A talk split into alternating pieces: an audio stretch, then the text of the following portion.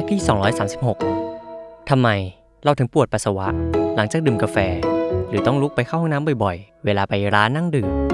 สาเหตุก็เพราะสารคาเฟอีนและแอลกอฮอล์มีฤทธิ์กดการหลั่งฮอร์โมนจากต่อมใต้สมองตัวหนึ่งที่ชื่อแอนติไดยูริกฮอร์โมนหรือ ADH ซึ่งเจ้าฮอร์โมนตัวนี้ปกติแล้วจะทำหน้าที่ควบคุมรักษาดุลยภาพน้ำในร่างกายซึ่งพอขาดมากๆเข้า ร่างกายจะเกิดการแปรปรวน และไม่สามารถควบคุมปริมาณน้ำในร่างกายได้เหมือนปกติ